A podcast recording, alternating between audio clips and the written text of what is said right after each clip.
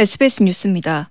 윤석열 정부가 내일 용산 대통령실에서 추가 경정 예산 편성을 위한 국무회의를 개최한다고 대통령 대변인실이 오늘 밝혔습니다. 33조 원 플러스 알파 추경안은 국무회의를 거쳐 모레 국회에 제출될 예정입니다. 앞서 국민의힘과 정부는 오늘 오전 국회에서 첫 당정회의를 열고 코로나 영업 제한으로 피해를 본 소상공인 자영업자 370만 명에게